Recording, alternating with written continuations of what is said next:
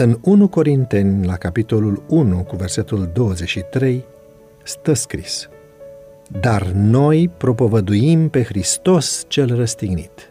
Isus, pe care Pavel voia să-l prezinte înaintea grecilor din Corint ca Hristos, era un evreu cu o origine umilă, crescut într-un oraș proverbial pentru răutatea lui. El fusese respins de cei din propria națiune și în cele din urmă crucificat ca un făcător de rele. Grecii considerau că este nevoie de emanciparea umanității și considerau studierea filozofiei și a științelor ca singurele mijloace de atingere a adevăratului nivel de emancipare și onoare. Putea oare Pavel să-i convingă că credința în puterea acestui evreu obscur le va spori și înnobila fiecare putere a ființei? Pentru mintea multora care trăiesc în timpurile noastre, crucea de la Golgota este înconjurată de amintiri sfinte. Gânduri de venerație sunt legate de scenele răstignirii. Dar, în zilele lui Pavel, crucea era privită cu dezgust și oroare.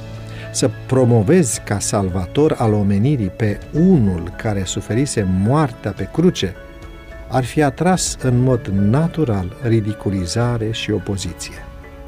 Pavel știa bine cum avea să fie primit mesajul lui atât de evrei cât și de grecii din Corint. El a ales să-L predice pe Hristos cel răstignit, care pentru iudei era o pricină de potignire și pentru neamuri o nebunie.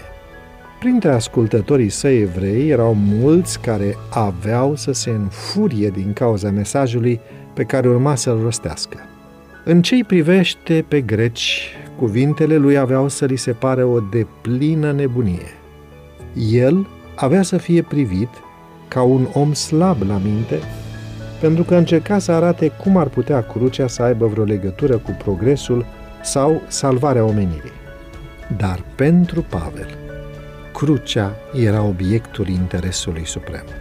Încă din momentul în care fusese oprit din acțiunea sa de persecutare a urmașilor Nazarineanului crucificat, el nu încetase niciodată să preamărească crucea. Cu acea ocazie îi fusese oferită o revelare a iubirii infinite a lui Dumnezeu, așa cum se manifestase în moartea lui Hristos și o transformare minunată se produsese în viața lui, aducând toate planurile și scopurile sale în armonie cu cerul. Din ceasul acela, el devenise un om nou în Hristos. El știa din proprie experiență că odată ce păcătosul privește iubirea Tatălui demonstrată în sacrificiul Fiului Său și se supune influenței divine, are loc o schimbare a inimii și de atunci încolo Hristos este totul și în tot. thank you